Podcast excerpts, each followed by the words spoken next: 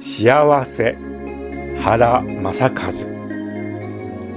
熊が森を歩いていると蜂の巣が落ちていました。どうせ空っぽだろうと覗いてみると蜂蜜が詰まっていました。熊は飛び上がって喜びました。でも一つ疑問が湧いてきました。それはこんな風に喜んでいる自分は幸せなのだろうかということです。よく考えてみると熊は自分がそれほど幸せではないように思えてきました。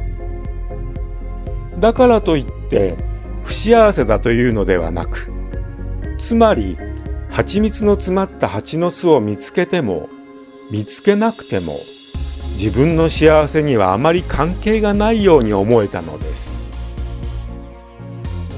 そんなことを考えながら熊は蜂蜜を舐めました。それは最高に美味しい蜂蜜でした。熊は嬉しくってスキップをしました。しかしまた疑問が湧いてきました。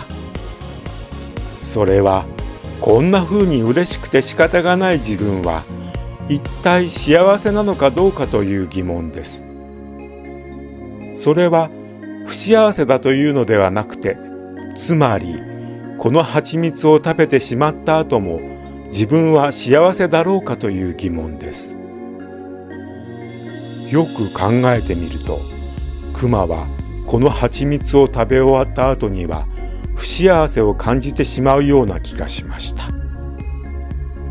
クマは蜂蜜を残したまま蜂の巣を元に戻しておきました。クマは今でもお腹が空いた時にあの蜂の巣のことを思い出します。